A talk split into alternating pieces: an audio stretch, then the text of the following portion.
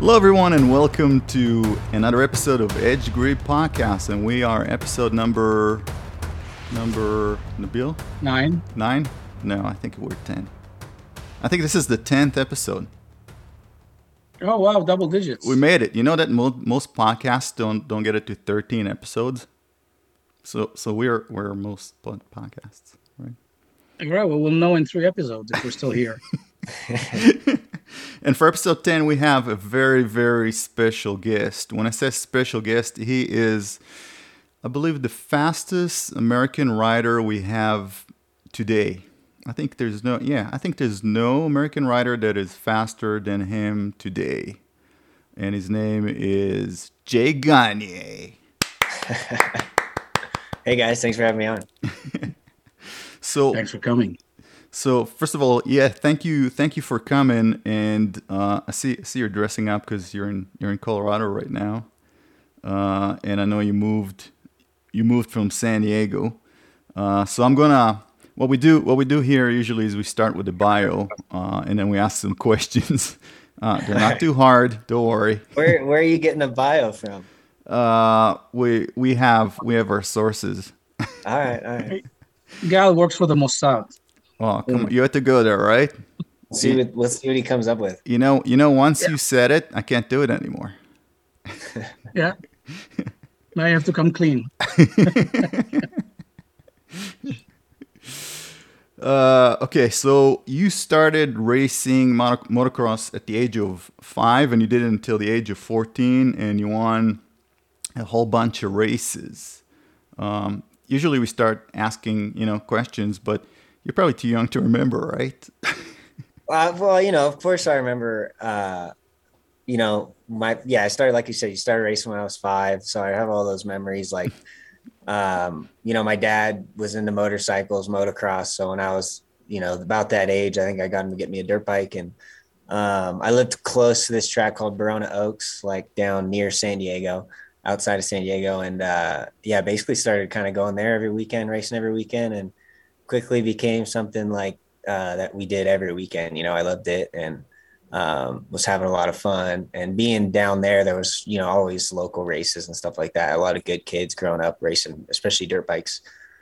I kind of did that route. And even, before I even got on a road-based bike for the first time, I was kind of just strictly motocross, supercross. Like that was my dream as a kid, is to go racing, motocross, supercross with those guys. But yeah, I'm happy that I hit the asphalt, when I was a teenager through the Red Bull Rookies Cup, and then it kind of everything took a turn from there. And yeah, here we are. Time flies.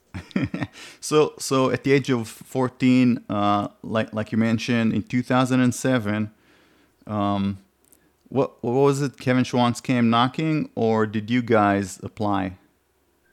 We applied. Like my dad applied, I think probably without even telling me. I was.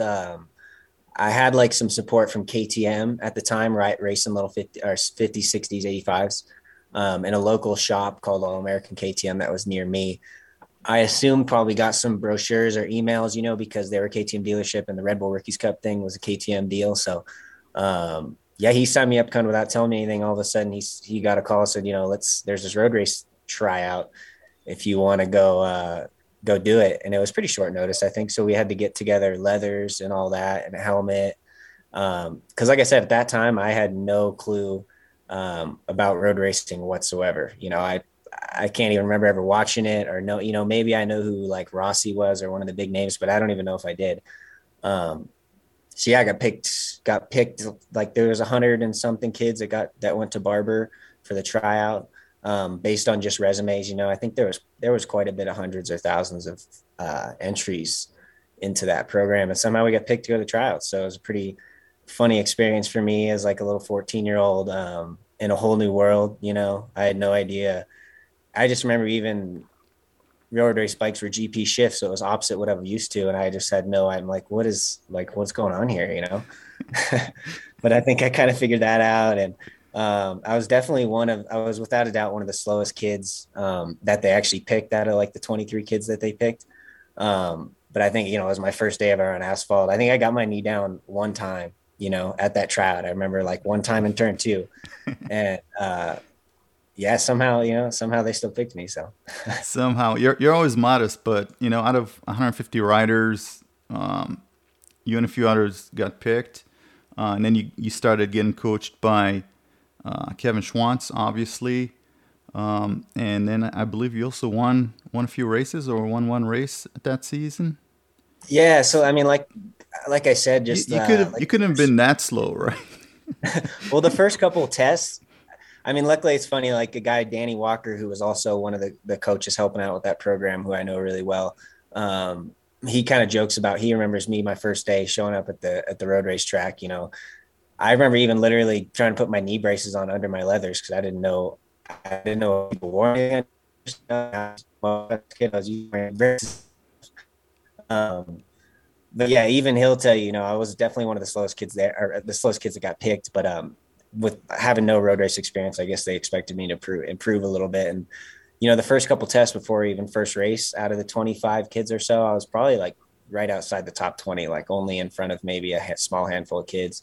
And then after, I think the first race, I was kind of in the 15th area. And then second, third race, I was kind of closer to the top 5 or top 10. And then the end of the year, we ended up getting, I think, a couple of wins in that class. So it was fun. You know, it was fun progression at that age, you don't think much. You kind of just pick up on stuff, and it just kind of rolled, you know? I was going to ask, did something clicked, or, I mean, how do you do that? I mean, you're very good at progression. If there's any rider that anybody can look at and say, okay, this guy progressed from A to B to C and all the way, you know, to being a champion. How do you do that progression, especially in your head? How do you click and say, okay, I can go a little faster in this corner, I can brake a little later in this corner, over here I need to take the bike up and gas it out earlier. How do you do that thing in your head? You know, I think the biggest thing is just having like the competition. You know, I was thrown in the deep end, and some of those series in the US, you know, Hayden Gillim and Benny Solis and Leandro Mercado, and a bunch of the guys still that we see in Moto America, you know. But, you know, those kids are really, really fast. And so I think having them on the same track, like I said, especially being at a young age, you can kind of observe and pick up on things. And, you know, it's kind of one of those things. It's like, if they can do it, I just got to figure out how to do it, you know, and the body position, and having help from, you know, Danny Walker and, you know, even Schwantz was the rider coach, and all the, you know, it was a good group of people to kind of support the kids. You know, it was a cool program, you know, because I think it did get a lot of kids, a lot of flat track kids, a lot of motocross kids, kids outside of the road racing, you know, into the sport, which was I think the goal of the whole program. So that was cool. Good. And then in 2009, they shut it down, and they pick you to go to the MotoGP Rookie Cup. And then the first year you finish 6th, and then the year after that you finished. Remind me. First. Yeah. That's right. You came in and the same progression. You went, okay, so those kids are faster than me, but let me see how I can go faster and faster and faster. And at the end of the day, you're the fastest. Yeah, I think I was really fortunate to have like my very first 3 years of ever racing on asphalt, you know, having the Rookies Cup here and the best kids in the States, and then going straight overseas. And those kids are no joke. You know, they start from a lot younger and have different ways of riding than I think the opportunities that are here for kids.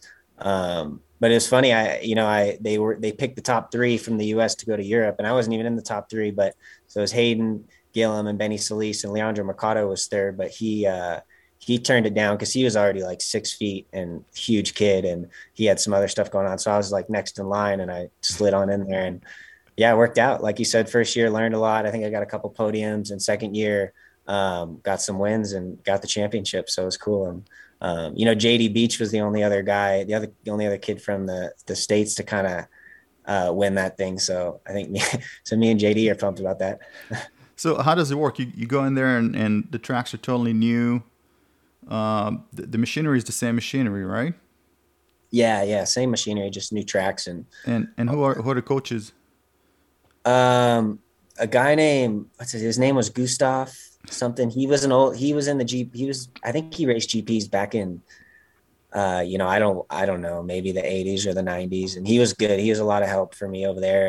And, you know, my dad got to go over there with me sometimes. And Danny Walker, who I mentioned earlier, went over there quite a bit with me, which was good to have at that age, at that age, to have good, good people around me and who believed in me. And also just, you know, I just wanted to have fun. I knew I was learning and I didn't really expect much, just to do what I could and have fun and do my best. And sure enough, like it kind of worked out.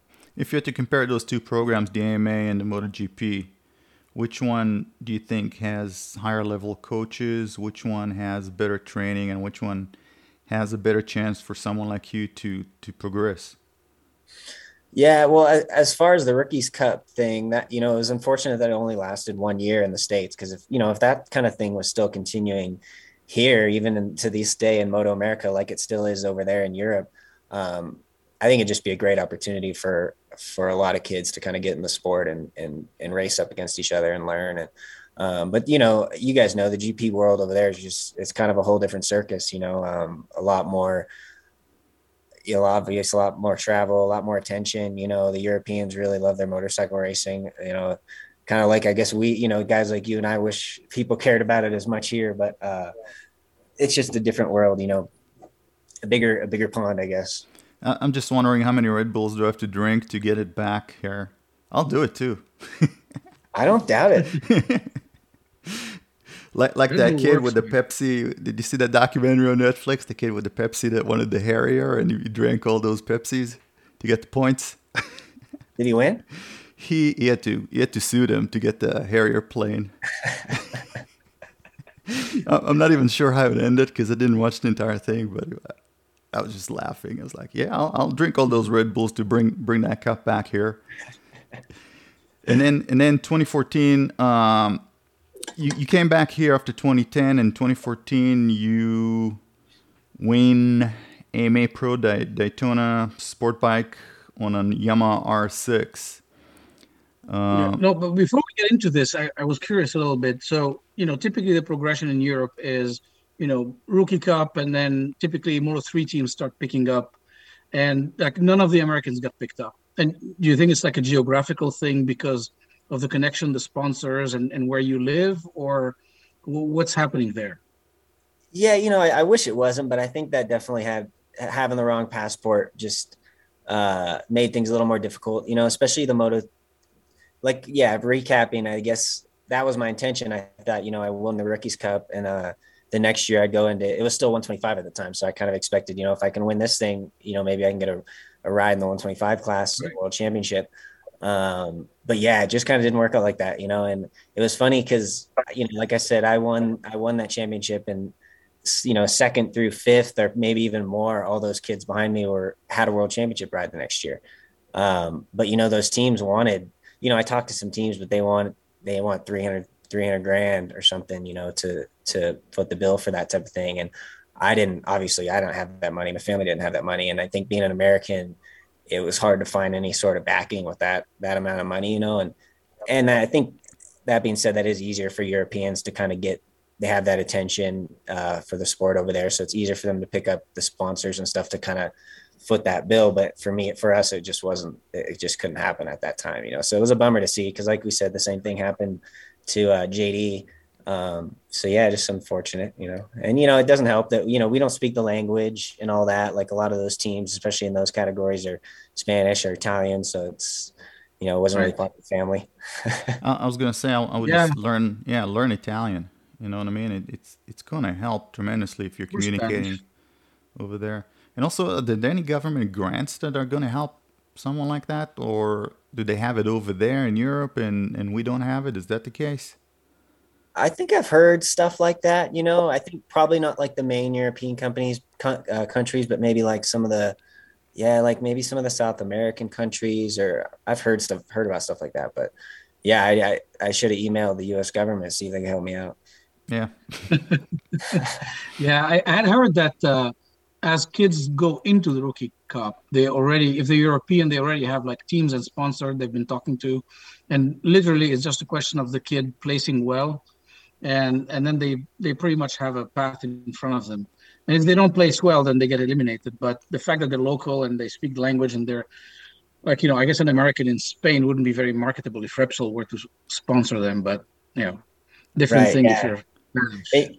I knew, you know, I had a bunch of people telling me, even at that age, like 14, when I started going over to Europe, you know, you got to learn Spanish or something. You got to learn Italian. And I was studying, you know, doing my best to kind of study at home Spanish and learn a little bit when I was over there, so I could get my way around. But, you know, in hindsight, like, I didn't put that enough effort into it to really, you know, you've seen, I mean, Gerloff's a great example. Like, that guy speaks great Spanish. I hear, I wouldn't understand it, but, you know, and that's the thing, you know, being a kid, being a teenager, I was like, you know, I don't need that, or I don't get the time for that, when really it would have been helpful, without a doubt.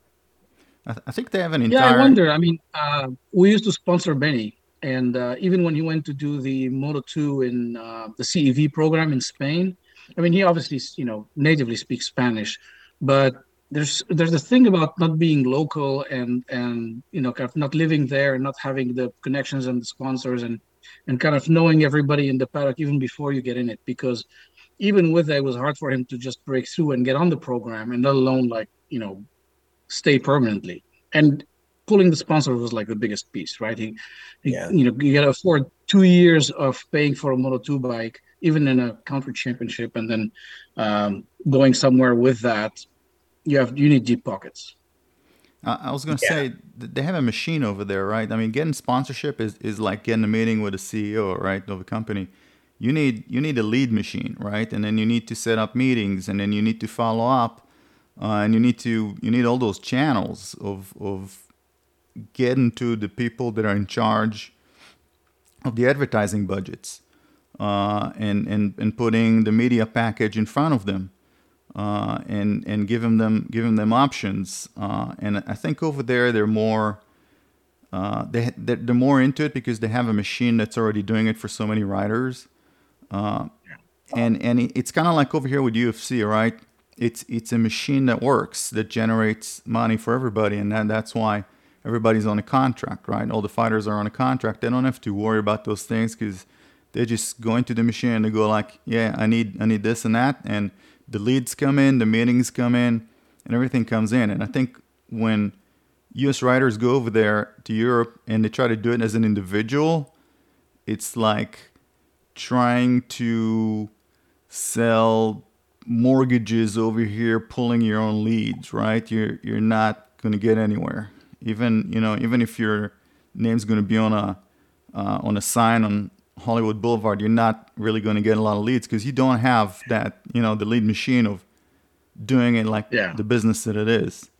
Mm-hmm. So I think for a U.S. rider to go into one of those lead machines over there and go into the system over there, you need to be a part of it. You need to be a part of the culture. You need to know the language. And you need to mix with the right people, go to the right parties, get invited to the right, you know, to the right homes, and do it like they're used to doing it. And I think that's what's missing over here, because the level of riders over here is not only the same as over there, but I think a little higher, because I think we have racetracks that are a little bit more difficult to race at. So when someone goes to Europe, well, that's going to be one of the questions, right? But when someone goes to Europe and all those racetracks, you know, you can see all the corners, and they're all flat. It's a little easier. So the way we do it over here is pretty darn hard, and we have pretty good riders. The thing that's missing is that business side of it that's not developed over here. That's what I think. I think like I mentioned earlier, you know, like Gerloff, who's been over in World Superbike now. And like I said, I'm pretty sure that guy speaks really good Spanish, and which means he probably speaks good Italian, and he's kind of made himself a home over there. And, you know, he's part of that World Superbike kind of core group of great riders, you know. And I think, so I applaud him for going over there and kind of, you know, taking that risk, but also then kind of, like I said, getting settled, making sure he does everything he can to stay in that kind of core group of guys that are really good.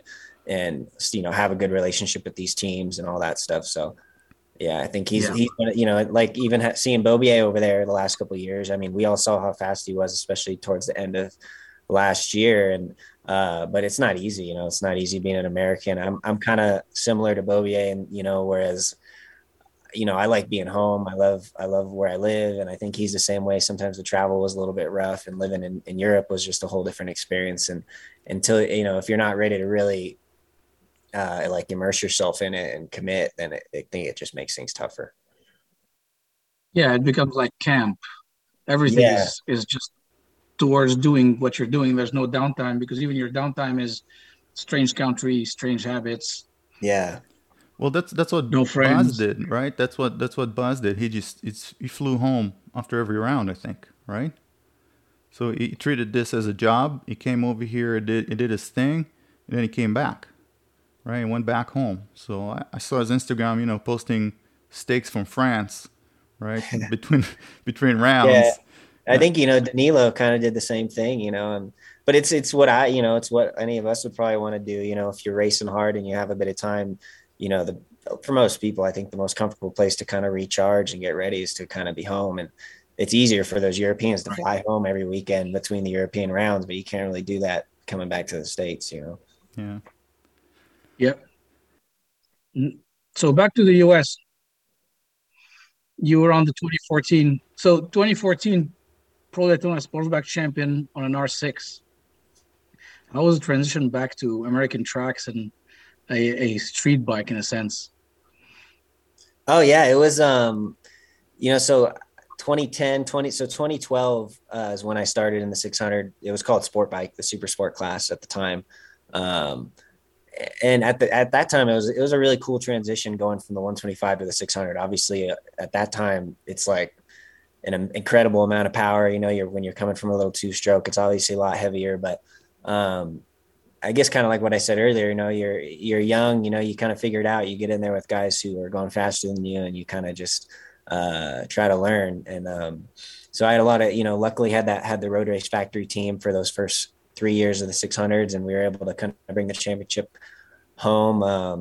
And that was the year right before the first year in Moto America in 2015. So when Moto America stepped in, I think it kind of gave us all of us a little bit of a fresh light. And it kind of a new way of a new series type of thing, you know. And straight on to winning, huh? Well, you know, the 2012 was my first year in sport bike, and you know, I don't remember. I think I might have gotten one win in the rain at Homestead or something, or I think that was my first year. But that was, you know, back when Martin Cardenas, you know, Beaubier was on the 600. Westby, you know, that like that was a cool time for the super sport class. I think it was a lot of good guys, like 2012, 2013, and then 2014 was my last year on the 600. It's the same progression, right? You come in and you learn, and you win, right? You stay behind people and you go like, oh, that's what they're doing. Okay, I'm going to take this and I'm going to use it, right? Yeah. And then in 2015, Moto America Super Sport champion with 11 victories on the YAMAHA R1. And yeah, that was another cool year. That was I got to stick with the Road Race Factory team at the time. You know, with Danny Walker, Scotty Jensen as my crew chief, and Danny Anderson and all those guys. And that was a cool year. Like that was another big jump from the 600 to the 1,000. I loved having all that more power and. That year, I think that was the first year of the new kind of generation R1. And that bike was just dialed in. That was a real simple, like just amazing motorcycle and super stock trim. And, you know, yeah, that year we won a lot of races, and I threw it down a couple of times trying to, you know, like our super stock bike worked so good at some of the racetracks that, you know, we were always trying to run down some of the super bikes, you know, cause we raced in the same start at that time. So that was a cool year, yeah. And then in 2018, Nikki passes, and how did it go? You get the call? Yeah, so I was riding still with the Road Race Factory team, and we were riding Hondas that year in the Superbike class. So, and we, you know, we were getting a little bit of support from kind of American Honda at that point. Obviously, I had Red Bull still on board, and so when that, you know, when Nikki passed, that was obviously that was crazy for all of us. I think Red Bull, you know, they had somebody back on the bike eventually, you know, and so the first round back was Laguna Seca, so I was kind of the first guy to ride his bike after he passed on, and so yeah, obviously a horrible, not a good circumstance, but you know, it was crazy. I ended up there at Laguna Seca, you know, on the World Superbike grid for the first time. It was a total surprise. I think we only had a couple weeks notice probably. So that was a big shock. And it actually went really pretty dang good, I thought. You know, we were right there, like, I don't remember how we finished, but right there kind of in the points. That was when Stefan Bradl was teammates with Nikki. So, I mean, we've all known Stefan Bradl and MotoGP, Moto2, all that stuff. And it was funny. We were kind of right there, like not too far off him. And he didn't like it very much. You know, that guy didn't say one word to me. But it was really cool. It was a lot of fun, huge new experience working with all the whole team with the electronics and like so much more than I was ever used to riding superbikes in the States. And so, but I had a lot of fun, and fortunately they must've not hated me, cause they called me back to do a couple more wild cards at Qatar and France later that year. And then again, they must've felt all right, cause they called me back to do a full-time year the following year with the Tenkate guys. So they also said it. They said we had a lot of fun with him. They issued a statement, if I remember, and they really, really liked you. Yeah, we all had a good, you know, I really liked those Tenkate guys. You know, they were all, most of the team was from the Netherlands, you know, and those guys are all, they're all really cool, really friendly. Obviously they all spoke really great English too, which helped me, you know. My crew chief was a British guy. So, and a lot of good people, you know, my Massimo, my Italian, data guy, and, yeah, a lot of good people. So we had a lot of fun. And even though I was really jumping in the deep end and taking a big step, you know, I learned a lot that year, and we had a lot of fun, and, yeah, got some momentum going towards the end of the year. And unfortunately I couldn't kind of bring the momentum into the second year and came back here, but that's how it worked out. So I don't think the machine was, I'm sorry, go ahead, Nabil. I think I was going to ask the same thing. So the Fireblade, that was their first year, like it was in development still, right? I heard also stories that the chassis couldn't handle the power, and they ran into a lot of issues, but those are just, you know, rumors. So we actually got the guy here. So what's the deal with that bike? You know, especially at that time, it was for sure not the fastest bike out there. You know, we were down on horsepower. The electronics package, I think, was actually pretty good. But we definitely struggled with chassis, just getting the chassis to do what we wanted to do. And, you know, at that time, obviously I think Johnny Ray was still like the man, beating up on everybody. So those Cowies and those Yamahas, probably the Ducati too, those were all just, they were a little bit of a step ahead of us in development and horsepower and everything. So, but it's cool, you know, it was cool to kind of, like I said, make a lot of progress, and we were kind of right there knocking on like the top 10 towards the end of the year. And, for me, that was cool. You know, as just a little motocross kid, like looking back and kind of taking a look around and realize that I was in the World Superbike paddock was really, really cool. So. And then when it ended, you came back to Moto America on a BMW, and then you went like, I'm home again, and let me exercise what I learned, or were you like bummed? You know, obviously I would have for sure liked another opportunity to go back, and obviously a second year with the tracks and the tires and the bikes. But yeah, like I said, it wasn't in the cards. And then so that would have been 2019 when I rode the BMW. And that was kind of a rough off season, you know. On New Year's, I broke my leg really bad. And even at that time, you know, I had some surgeries to get it all put together. And even at that time, I wasn't 100% sure on what I'd be doing for that year. But luckily with Scheibe BMW here in Moto America, we kind of worked it out, and I was still limping pretty bad for the first half of the year. But you know, we made a lot of progress. It was a fun group of guys to work with. And towards the end of the year, again, we kind of had some good momentum going. So had a lot of fun, and then the following year I was back at home on a Yamaha. So And that's when the story gets interesting, right? Yeah. It was funny when I was still riding the BMW, Barber was the last round. And I remember talking to, Tom Howerson and Keith McCarty and those guys. Obviously I was trying to hey, let me ride that thing. And I had a great relationship with Tom and Keith and all the guys from Yamaha from all our years with the Road Race Factory, Yamaha. And sure enough, Keith calls me after because there was rumors of Gerloff going over to World Superbike, which left that seat open. Sure enough, a couple weeks after Barber, Keith gives me a call and he said, "Hey man, you want to ride this Yamaha Superbike?" And at that time, that was kind of a dream come true for me. Like the dream team, dream bike. And, I was a little nervous though. Cause then after I heard from Keith, I texted Garrett and was like, "Hey man, so you're going to get that World Superbike gig?" And there was a point where he's like, "I don't think so now, or I'm not really too sure."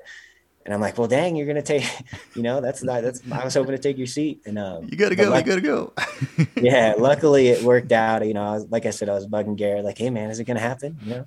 And so I was pumped for him, and I was pumped that, it gave me that seat, to be Cam Beaubier's teammate that next year. And, had a lot of fun being back on the Yamaha. I learned a lot my first year, especially with the team, working a lot with my riding, and having a guy like Cam Beaubier, who was the, 5-time or something Superbike champion. And he's had so many years on that Yamaha and the R1 that he was crazy fast that year. And, but I learned a lot, from seeing what he was doing on the Yamaha, how I had to ride the Yamaha a little bit differently than what I was used to the previous couple of years riding other motorcycles. And, I had a lot of fun that year, learned a lot. And then, the next year it kind of came all together. Obviously Cam went off to Moto2. And so I feel like I was kind of the guy next in line on the Yamaha to get it done. And, a lot of things just clicked. I learned a lot being teammates with Beaubier, and, So get it done. Cam, you did. Yeah. So Cam goes away, and the rumors were that you took his bike along with the settings, and then you went faster than him in almost every track with his settings. Are those rumors true? No. And we had the same bikes when we were teammates. There was nothing, there was no special parts going to Cameron or anything like that.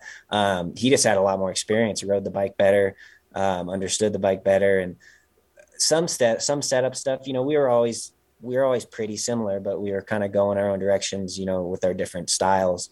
And like I said, I learned a lot from with my riding, from watching Beaubier racing with him, and then also learned a lot from my team and how to set up a superbike. Cameron was really good at that, having all those years with that team, and working with a lot of good guys, that was just another step, is me trying to figure out what I needed, all setup wise, to kind of help me do what I wanted to do, So, and every year, that was the first year when Beaubier was on there, that was the first year Attack took over Yamaha's US program.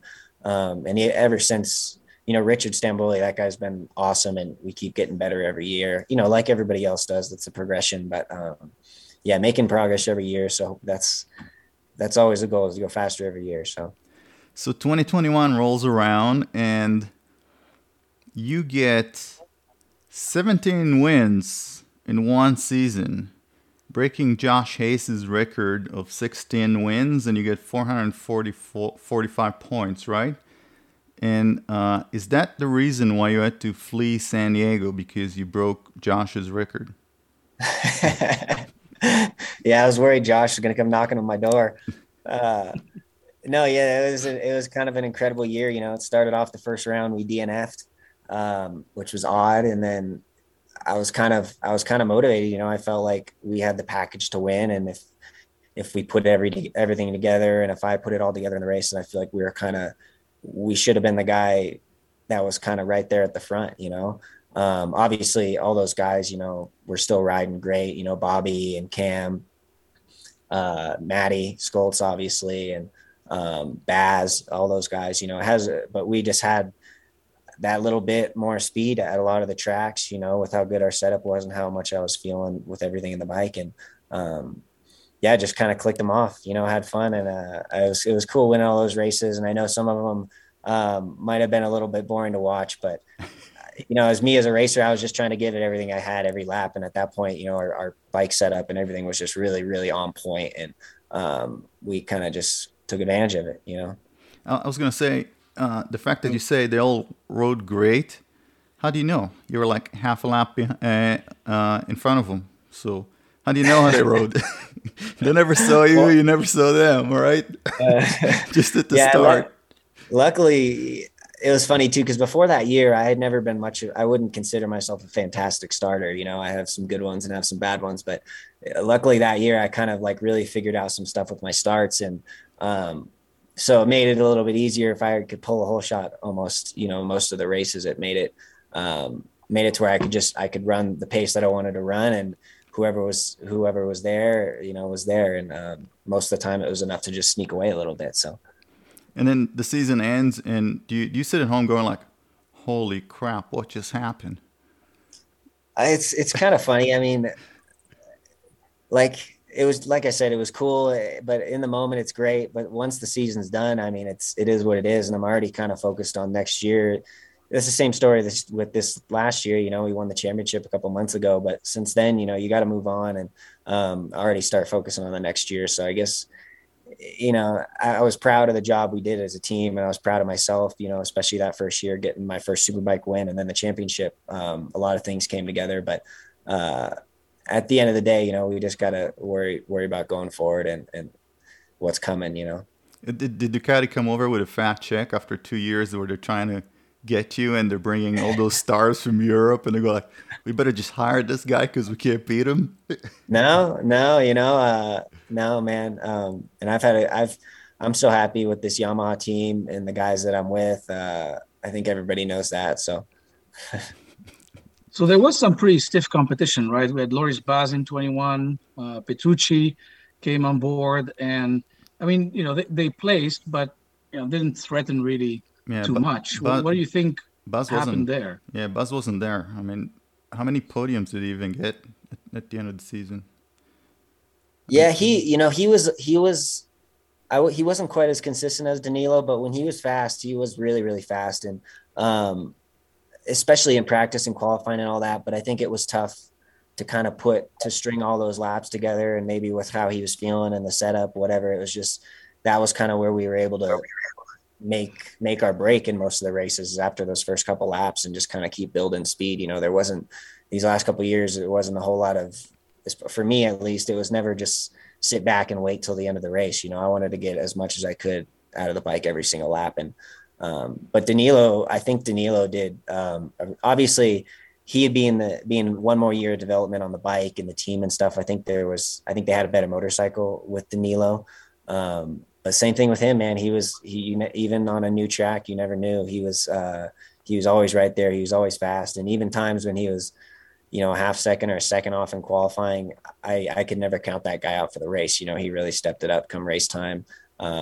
Most of the time, and it got it done, you know, and he was really consistent, which that was my, you know, I struggled. I crashed out of a couple races, you know, races that we should have won. And that put us in a hole, you know, and with a guy like Danilo who finished, I think he finished pretty much every race besides like maybe a DNF. Yeah, it was, he put the pressure on, you know, to not make any more mistakes. And I made a couple, but I learned a lot. So. Yeah, it's one of the mistakes. I mean, I think I remember two of them specifically where I actually scared my dog because I'm like sitting there watching the race and you break the bike in half and it just flies up in the air in two pieces. And I was like, oh my God. And my dog's like, you know, on the couch just starts barking. And then another one where you crash and then he crashes right after you because I'm sure he was like looking at you and then he goes like, yeah, my tires were cold. No, that's not what it was. It was target fixation. That's what it was. Yeah, that one at Brainerd that one hurt me the most. You know, like I said, we had a DNF the first race. I crashed out like the third race, and so we were pretty far back. And finally, that was towards the end of the year. Brainerd, I think we were going in after the first day. I think I might have been leading that championship for the first time all year.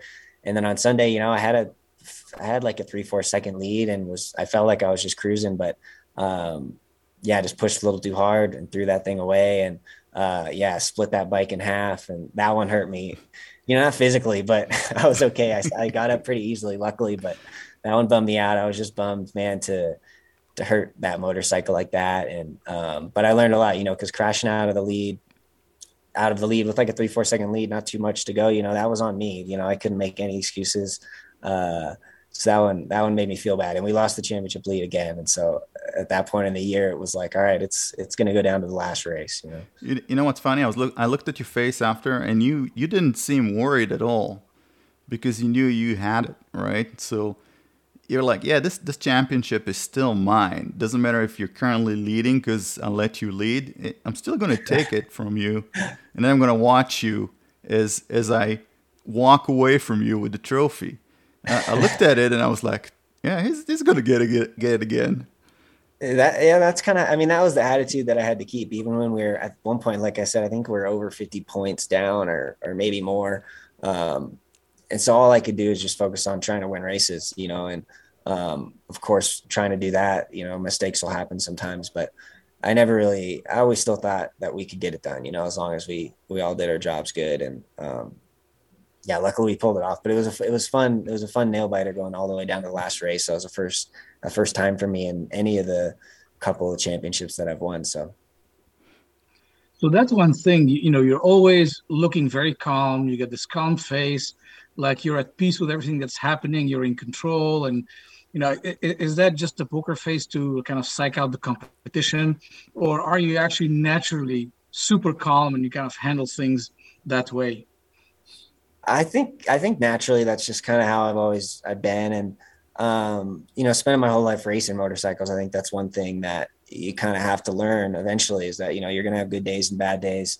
But all you can do is kind of learn and move on. And, so I think, yeah. And for me being me, I think when I'm at my best riding and racing, I don't like to be too stressed out or wung out, I just, I don't think about much, line up to the line. And I just say, I trust myself, my instincts will kick in, and I'll do the best I can. That's it, so it's a little easier to not get too stressed out on what, what could happen or what couldn't happen. I just go out and do my best.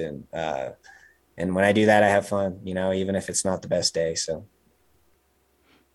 Yeah, that's a great psyche. So what about 2023? Who do you think is going to be your toughest competition? Nobody. It's gonna heat up for sure. It is. Every year it's getting, these last couple of years, everybody's stepping it up every season. It's just kind of, if you don't step up, you're gonna get left behind. So everybody's getting faster every year. Obviously my teammate Cam Peterson's gonna be really fast. Matthew Scholtz always gonna be really fast. It'll be great having Beaubier back here in the series. It'll be really cool. And I know, even though he's coming back and after being over there for a few years, but I have no doubt he'll be right there at the front, and he'll be fast. And PJ and obviously Heron, on the Ducati, and we'll see. I think it's gonna get tougher every year. Like I said, the races are gonna get closer, and I hope for that too. I want to win races, but I want to race with those guys and put on a show, and so we'll see. I think it's gonna be a good year. Yeah. Are we going to have any European imports on the paddock this year? Not that I know of. Not that I know of. Without, it was Petrucci last year, but I think Heron's riding the Ducati now. I saw Forez is riding the 600, which is cool. I even that guy on a superbike I think would be really awesome too. So maybe he'll stick around. But yeah. It would have been cool to get one of the Ducati MotoGP guys to come over and try again, just to get humiliated and go back. I wish Danilo would have came back for another year, because obviously having another year on the tracks and the bike and the tires, no matter who you are, you're going to make a lot of progress. And so, because he came here to our backyard, to my backyard, at all these tracks that I've been racing, since I was a teenager. So. I kind of did the same thing going over there to their backyard, and it's no matter what, there's things that are new and there's things that take adjusting. And, so it would have been cool to see him come back, but, either way, I think we're in for a good show. So yeah, it would have been cool if you would go back there and try a few, a few more years just to get the experience and get a better machinery, because I think the results would have been much different. Yeah, you know, for sure. But you know, it was cool. It was a cool opportunity. It was cool that we got to go over there last year and do that one round at Portimao. And, you know, we learned a lot for sure. So we'll see. You know, maybe we can do that again this year. It would be cool. We'll hope so. Good. Okay. So now we have a few questions. You have a rich history with the R1. Compare the 2015 Road Race Factory Red Bull R1 Superstock to the 2016 R1 Superbike, and then the bike you're riding now, the Fresh and Lean bike. What are the main points? The bikes are different. Where are they similar? Where do you see 8 years of evolution in that machinery? And what's going to be different in the 2023 bike? And you can wear a journalist hat right now and tell us from the angle of a test rider, what's different with those bikes, how are they similar? You know, going back to like the 2015 R1, like I said, that was a pretty simple, like our, you know, I think the Superstock rules, you know, we couldn't do a lot with the motor or the chassis or the electronics. You know, it was a lot of just getting geometry and suspension and stuff right. And for me, that bike coming from an R6 to an R1 was like the perfect transition, you know, because the chassis kind of really had a similar feel. You know, the bike was still really nimble, just had a lot more power. So just figuring out how to utilize that. But, you know, now off the showroom floor, I don't know how much they changed, you know, as far as chassis and all that. I think a lot of it is pretty similar, but obviously, you know, the Yamaha, Attack Yamaha we have now is quite a bit more power than the Superstock one had. You know, we have more electronic capabilities with traction control, wheelie control, and engine braking, and all the different strategies. You know, that's a lot more complicated, you know, and that takes time to kind of learn and wrap your head around, working with that and seeing how to get it better. And of course, some different chassis stuff compared to the stock bike. We got, you know, Attack makes really great swing arms that have helped us, you know, Attack triple clamps, you know, so we could change offset and, you know, do a lot more with geometry and stuff like that. Do you lean heavily on changing the geometry, or do you lean more on the electronics, or both? You know, with my experience with the R1, like we always want to experiment with geometries and ride height and different weight biased, you know, but once we're in kind of a pretty good sweet spot geometry wise, you know, even the last couple of years, we don't really have to make any big changes from there, from racetrack to racetrack. A lot of it might just be kind of more suspension changes and stuff like that. And that's a nice part, I think, about the R1 that's helped us. You know, our track, there's a lot of different type of tracks in the US, but once we kind of have that geometry that I like and that feels good for me and I get the feedback that I want, we can kind of bring it anywhere, and we don't have to change much racetrack to racetrack. You know, a couple clickers here, some valving maybe, and then from there, just different electronic strategies and stuff like that. So it has the slide control. You know, I don't think it works like the slide control that you get on the stock R1s, you know, because, you know, we have the Morelli system, Magneti Morelli stuff on our Attack Yamahas. And, it's pretty amazing, you know, how that technology has come along. You know, you can even, cause you can change stuff turn to turn. You know, I could have, if I want to slide more in turn 2 and less in turn 5, you know, we can make those adjustments, you know, turn by turn, and really kind of, at the same time, it is really cool. But, you know, in the beginning, it can be a bit confusing. You know, you don't want to stress about having like all this perfect electronic settings and forget about actually riding the bike. It's kind of the same thing. You know, once we're in a sweet spot of how much wheel spin we're comfortable with, how much engine brake kind of force we want. You know, it doesn't change a whole lot, you know, racetrack to racetrack once we're in that kind of box. When you go out of a corner, do you open it immediately all the way and ride against the TC, or do you, you know, try to be smooth when you open the throttle and just, you know, rely on the mechanical grip and just slightly slide into the TC area? Yeah, I think, you know, that's definitely, just because there's some great TC, it doesn't mean you can go in there and slap the throttle open. Like, you'll land on your head still for sure, no matter how good the TC is. But so there's still I mean, you know, if you could see our throttle lines in our data, there's still a lot of manipulating the throttle depending on how much you're sliding the bike, you know. The biggest thing that it helps with is coming off the turns is not overspinning the tires. You know, we want to kind of keep it in that perfect amount of spin where we're going forward, but still being able to get the steering that we want kind of out of the turn.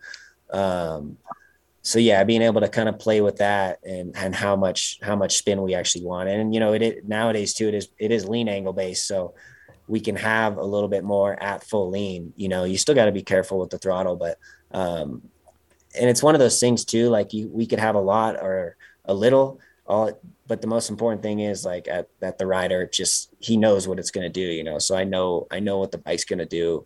I have a good connection with the throttle after, you know, riding it for these last couple of years, that I'm really confident in how much throttle I can apply at full lean, or how I got to use the throttle to keep it spinning or to try to stop it from spinning. So I think like I said, it's just kind of making sure that the rider understands like what's going to happen underneath them when they do this or that. Okay. The reason why I'm asking is because I see you exiting the corner and straightening up the bike way more or way faster than anybody else. And you're like, your hand is twisted all the way. And you exit, you know, I can't get away from the microphone, but you exit that when the bike's almost straight and everybody else is leaned, and you're just, you know, you shoot out like a rocket. So I'm wondering, you know, the throttle control, how does it work when it comes to lean angle? Because I see you straightening the bike immediately. So that's why I was asking. Yeah, okay. Yeah, I mean, that's, you know, with these super bikes, they have so much power that you're not getting, you know, if you're on the edge of the tire, you can't really take advantage of that horsepower, you know, TC or not. So it's, you know, it's been a priority. And with this Yamaha to really get off the turns good is to actually make sure I do decrease the lean angle and get it onto the fat part of the tire before I can really crank on the throttle. But yeah, you know, when you see that coming off the turn and I actually kind of bring the bike up to have a lot less lean angle, that's kind of the time where I can really, really punch it really into the throttle and really, you know, get a lot closer to full stick. Cause then at that point, you know, like I said, our TC and our wheelie control can make sure the bike doesn't wheelie too much. And you're going to get a lot more mechanical grip when you're on the meat of the tire like that anyway. So the TC kind of comes out of play a little bit more and, you know, we can kind of try to save the edge of the tire a little bit and be on it a little bit less than some of the other guys. So you have it at the end of the race if you need it, basically. Yeah. Yeah. Okay. So looking at the results, you'd think the bike is perfect, but I'm sure there's some wishes you have for 2023. If there's anything you wanted the Yamaha to do better next year without giving away any secrets. You know, for sure.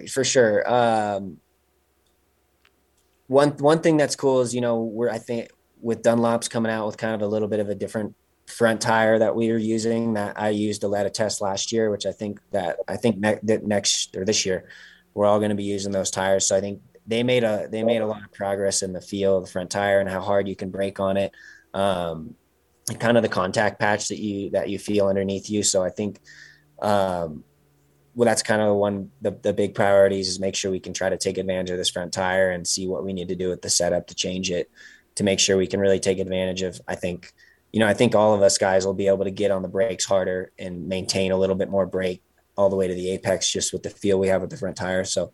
You know, making sure we take advantage of that. And obviously we're always trying to fine tune. And like I said, even this off season and testing, we'll be testing that button willow a lot. And, it's always nice to kind of try some different geometries, you know, like just let's try lifting the front up, lifting the rear up, or changing the head angle and stuff like that, just to see what it does and just kind of experiment around a little bit. And then sometimes that's kind of how you find something that like just feels good, you know.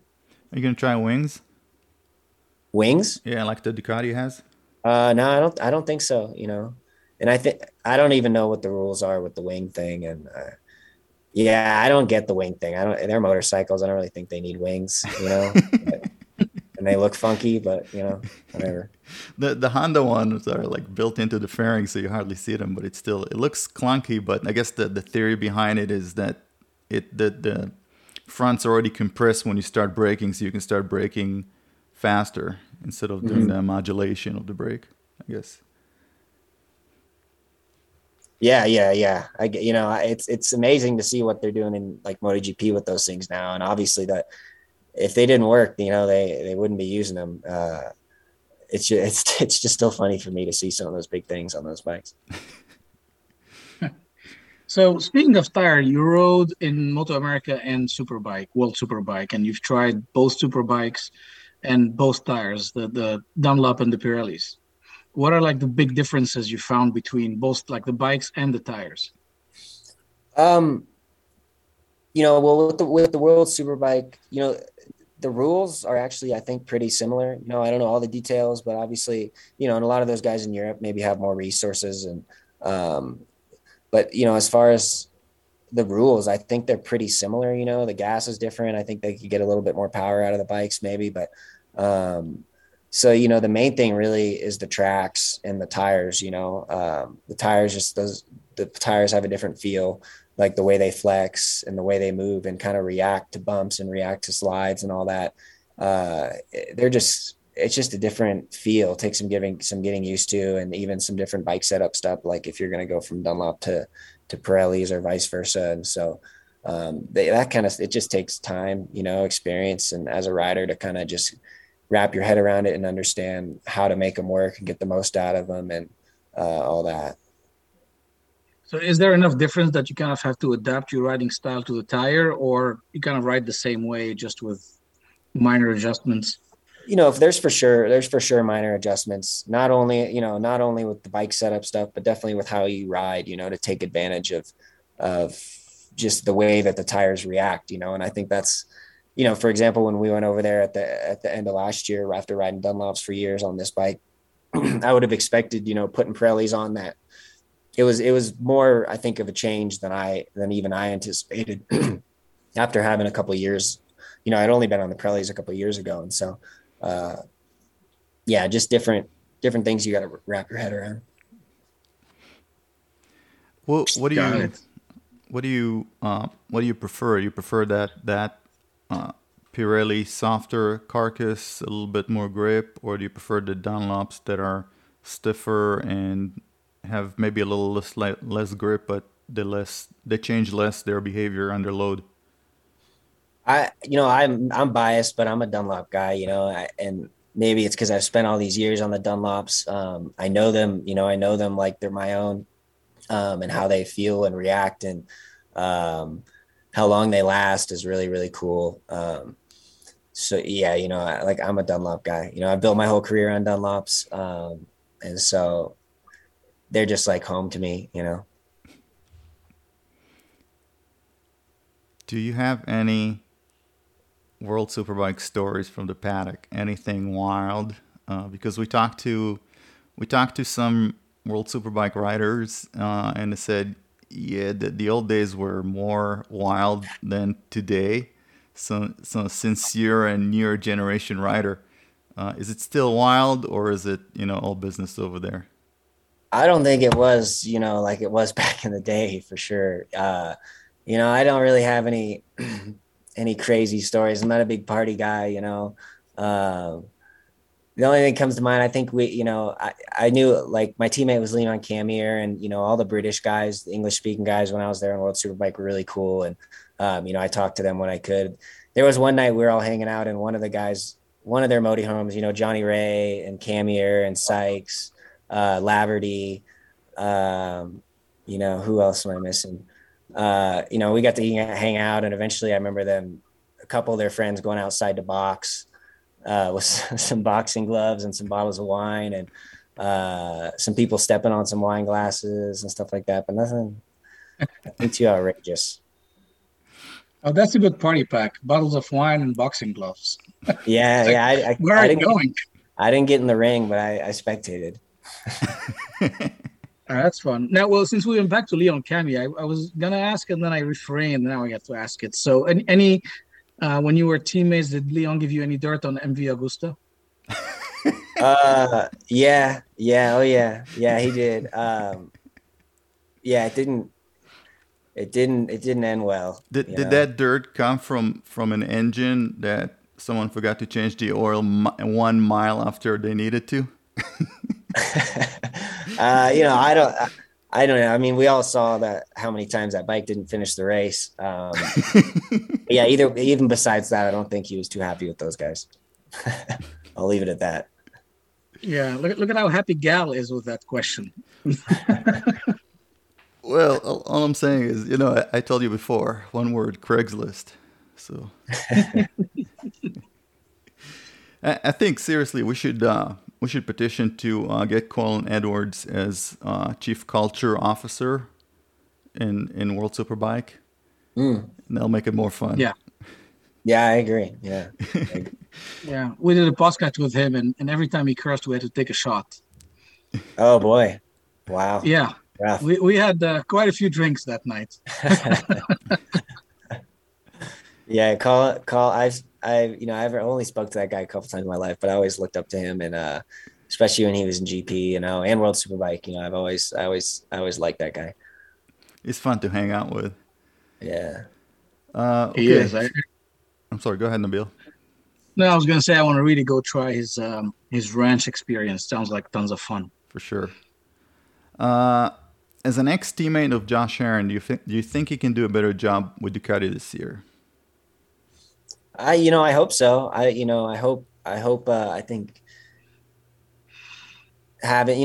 he's got so much experience on so many different bikes, whether super bikes or 600s. And I think he's the type of guy, we all know he's got so much talent. And when things are working good and he feels good with the bike, he can always be right there, you know, winning races. So I could never count that guy out for sure. And I hope he gets up there and is fast and in the battle. And I think he will be, you know, I don't have any doubts. I didn't know Josh much until I was teammates with him that year. But he's a good dude. We got along really well. He's a character. He's a funny guy. I know he gets heated sometimes, but that's racing. Everybody does. And, but he's a good guy. So we've always gotten along well since then. So hopefully we can do some racing together. Okay, good. And what about Cam? Cam's on a BMW. You think the BMW is going to be right there with Cam, or do you think Cam's going to take a year to just adjust back to life in the U.S.? You never know. But I mean, a guy like Cam, I expect him to be right there at the front, no doubt, you know. It was, you know, we've seen how much that team has made progress with the bike with PJ and, you know, PJ qualified on pole, I think at one of the races, and he was always right there. You know, he had some really good speed. And so with PJ and Beaubier, both on the team, I think they're both going to really push each other. And like I said, I have to expect that they'll be right there, you know, both of those guys. So, but that's good. You know, I'm happy to see more teams making progress and more bikes making progress, and getting more, you know, a good race at the front. So I'm all about it. Okay. Yeah. You can see them ride, after the race, on a replay, 10 or 15 seconds behind you. But okay. Let's see here. What role does, Richard Stamboli play in your preparation, and who else helps you, both with riding and with setup?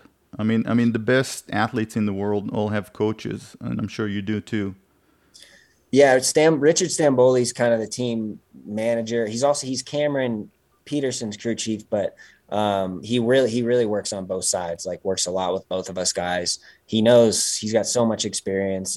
Even already with this R1, he really knows what he's doing, and he always has something. He always wants to get better, you know, and having John Cornwell, Corndog, who's my crew chief, working with him the last couple of years, like, he's really, really helped me grow as a superbike rider. It helped me understand kind of what I got to do to get better, and, you know, what kind of stuff we're trying to get out of the bike to improve, and working together, you know, communicating with what we need with the bike, and kind of that communication is important. So with Corndog and Richard, we all kind of work well together. And even with Cam, with Peterson's side of the team, you know, we all want to help each other get better, you know, so we always sharing data and bouncing ideas back and forth.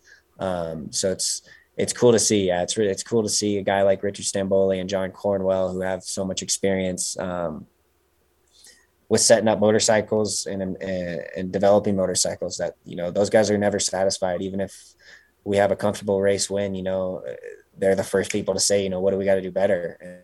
good to have. We have a good communication. We understand all each other well. And so I've learned a lot working with those guys. Cause like we said, you know, the superbikes nowadays, it's not about just going out and riding as fast as you can. You know, there's a lot of pieces to come together with the chassis, you know, the electronic strategies. And at the same time, kind of my mentality, you know, those guys keep it cool and keep it calm. So we all really, not only, you know, we're there to work hard, but we all have fun working together. And no matter what, you know, especially Corn Dog, my crew chief, he's awesome. No matter what, you know, the guys just always keeping me calm, you know, keeping me focused on my goals and what I got to do each time when I step on the bike. And so it's a whole good crew, you know. Do you have anybody for the mental game? I mean, we all know it's a mental game. So do you have anybody that's going to say, hey, you can do this, or if you had a bad day, put you back on track? You know, I mean, those guys, my whole team kind of helps me do that, you know, with Stamboli, Corndog, Mike Canfield, who's my mechanic, and Walker. We all, like I said, you know, we've had bad days. We've had days where I made mistakes and threw down a bike and split it in half. But no matter what, the guys, you know, we just move forward.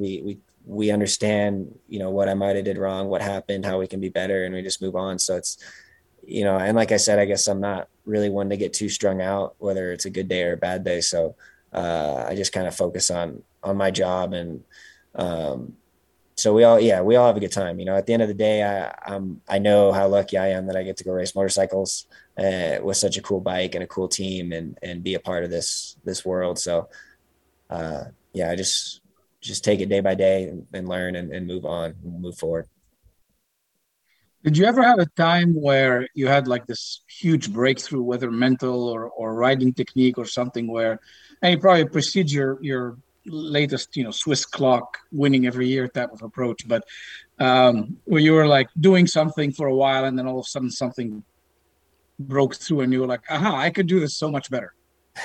I think that happens all the time, you know, like, and that's always, they're always like little steps, little things with my riding, or little things with understanding change and setup that we made that gave me the feeling that I wanted. And you know, nothing sticks out as like, boom, you know, this is like, that was a game changer. It's just, it's a bunch of little things learning over the years. You know, like I said, I'm fortunate. I'm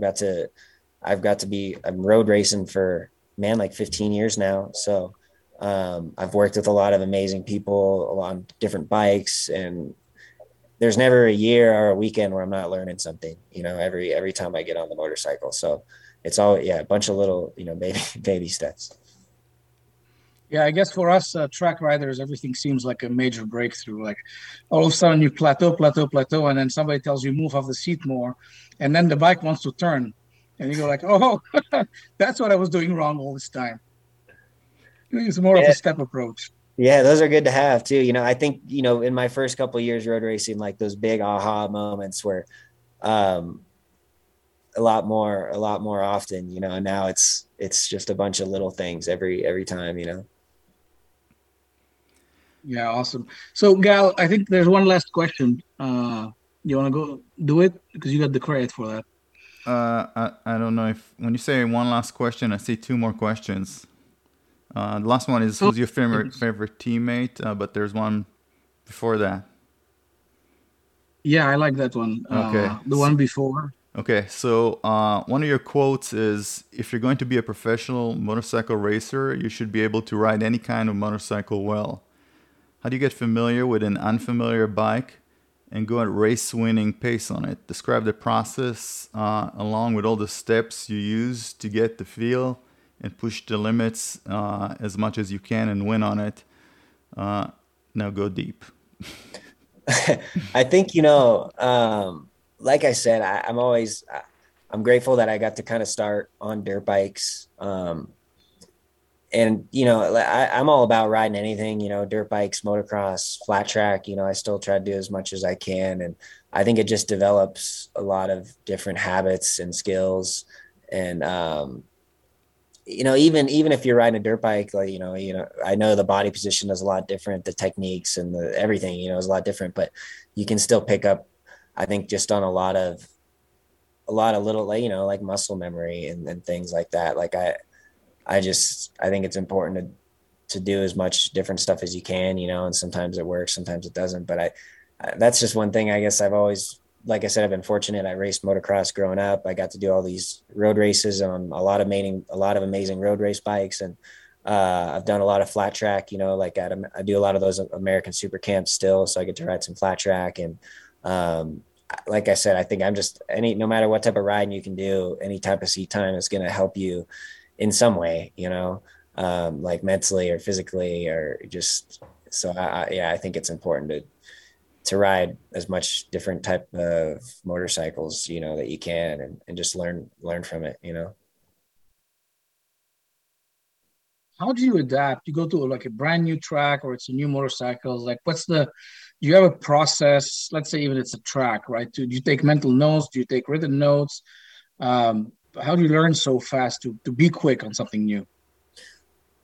I think the biggest thing is just experience, you know, like having to do that all those years, even my first couple of years, like new tracks everywhere I go, and then Europe, and then more new tracks, and new bikes. Like you know, there's not a whole lot going on in my head, you know, before, you know, I don't have like all these checklists of like what I got to do, whether it's a new bike or a new track or whatever. I think, like I said, I'm fortunate to have a lot of experience like in this game. And so I just kind of trust myself to just go out and ride. And, of course, I think a lot of it is subconscious, you know, like I'm not going out there thinking, find the brake marker here and find the smoothest part of the track here. I think at this point, a lot of that stuff kind of just comes naturally. And as long as I just kind of focus on staying calm, and staying kind of loose and just finding the way that feels good, you know.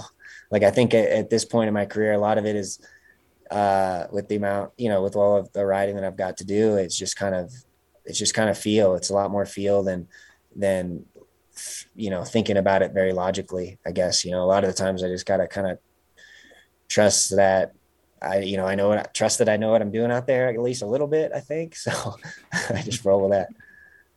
Yeah. So 1,000 points for the gut approach. You know, there was like a lot of research done around the business world on people who actually make decisions by gut versus people who make decisions with a lot of analysis and data and try to rationalize everything. And the kind of the conclusion was always tending towards the gut basically gives you all the data that you would actually slow process if you're trying to be conscious about it. But your gut just does that within a microsecond, and you get the benefit of all this experience and you make the right decision that way. So that's a pretty cool approach. Yeah. I mean, for me, overthinking anything has never really gotten me too far, you know, especially on racing, you know, like I don't want too much going on in my head. Like I said, I just kind of stay calm and just wait for the time to go out there and do it. You know, I think overthinking stuff, like I'm better off just underthinking and trusting my gut, trusting the experience and the skills that I have to just go out there. And like I said, a lot of this stuff is subconscious, you know, like things that keep me in like the zone of, you know, how I approach each turn. You know, like I'm not riding around with my eyes closed, just mindless, but a lot of that is just kind of, you know, like experience and learning the hard way. You know, I've done plenty of stupid shit in my career to hurt bikes and hurt myself. And over the years, that's how you learn sometimes, you know. That's funny. Yeah. Same in the business. Yeah. Yeah. we talked to Nick Einach, and for 45 minutes, he told us how to get into a corner. Right. And you just go like, just do it. Oh yeah. That's a lot though. Just do it. You can't think about all that stuff when no matter how bad you want to, you know. I think you have this big list of stuff going on in your head when you go out there, it's going to be gone, you know, when you're in the zone and you're actually riding, you know. And I think at the same time, it's all, you know, I always go out there with a game plan and a goal and things that I want to do better every practice session, or race. But I think it's important to kind of keep focused on the main points. You know, I don't go, you know, I might have a list of one thing that I want to feel, you know. I might want to focus on feeling how this fork change is, or I might want to focus on just getting off the turns, more roll speed, whatever. But it's never a big list of things. I think I try to keep it simple, you know, and focus on a couple little things at a time. Okay. Yeah. Everybody that we talk to, they'll have different, you know, different approaches and different attitudes. Josh Hayes, for example, says, I have a really large toolbox, and all those tools I took from other riders. So I looked at, Ladin goes out of the pits and immediately set a lap record, the first lap. And I said, okay, I'm gonna take this and I'm gonna use it, right? So what did you take from riders that you saw, and what do you use? Yeah, I mean, it's good you bring up a guy like Josh Hayes, who he said that's kind of. I always admired. I mean, I've known Josh a long time, and I've always really admired the guy as a racer and just as a good person. And he's just, he's a badass motorcycle racer. And I always admired, like he just mentioned, or you said he mentioned that, he goes out there and he has a game plan and he goes out there to ride and be 100% focused every time. He's not lollygagging around trying to find someone to follow or put in a heater and then cruise around. When you're on track, it's game time, and you got to take advantage of every lap you can. So I think he's influenced me a lot kind of in that aspect, how you kind of go about taking advantage of every lap that you're on track. And that kind of makes it easier to translate in the race, where he was the guy kind of doing what I've been able to do sometimes here the last couple of years, where he just, if he gets out front, he's going to get everything he can out of the motorcycle every lap, whether he's got a 0.5 second lead or a 5 second lead. He wants to go out there and give it his best and not screw around. When it's game time, it's game time. So I think that's one cool thing. It's funny that you brought that up, because that's been a big thing for me. And I think it'll be a good idea to give him a ride on an R1 this year, at least as a wild card once. Yeah, that'd be cool. I mean, I remember last year he came out, him and Jason Pridmore at a test of Buttonwell, and they got to ride, our superbike that we won with, last year. And it was cool. Those guys had a lot of fun. I heard he got like a second off the lap. Yeah, I don't know. I know he was fast. I mean, I know he was fast for sure. So that guy can ride, no matter what. Okay. I think I don't have any more questions. Do you have any questions, Nabil? No, I think we've dug into this pretty deep. Yeah. Anything else you want to talk about, Jake? No, it was good talking. It was fun. It was fun reminiscing on the old times. The old times. Yeah. You're still winning. The old times. But even my earlier years of road racing. So yeah, it was cool. It's good to talk to you guys. And let me know. We'll get back on here soon. Maybe once we get racing this year and have some more to talk about. Yeah, I'd like to see you. Do a few more seasons here and then move to MotoGP. Yeah, that'd be nice. So, yeah, I think start making some calls for me if you got any contacts. Colin Edwards? No. It's if they're just going to, I think you're one of those guys that if they're just going to give you like a 3-season deal, the third one you're going to win the championship. That's what I think. The first one you're gonna come in top 10, and then the second one you're gonna come in 5th, and then third one you're gonna win. I think that's how you work. Just on instinct, you're just gonna feel the bike and go with it. So that's what I think. But we'd love to see you win again in another season here, maybe 2 more seasons here. And we like seeing your face. When you smile and you go like, yeah, I just went out there and rode, and then everybody else goes like, yeah, it was just, different level. We couldn't catch up. That's what we like to. See. So thank you for showing up on our little podcast. And thank you, Nabil. Thank you so much, Jake, for your time and all the great stories you shared. And best of luck for the season. We'd love to see you winning. Yeah, thanks again, guys. It was cool to talk to you, and we'll definitely catch up, once we get into the season here again and see what's what. For sure. It's a date. All right. Thanks, guys, for listening.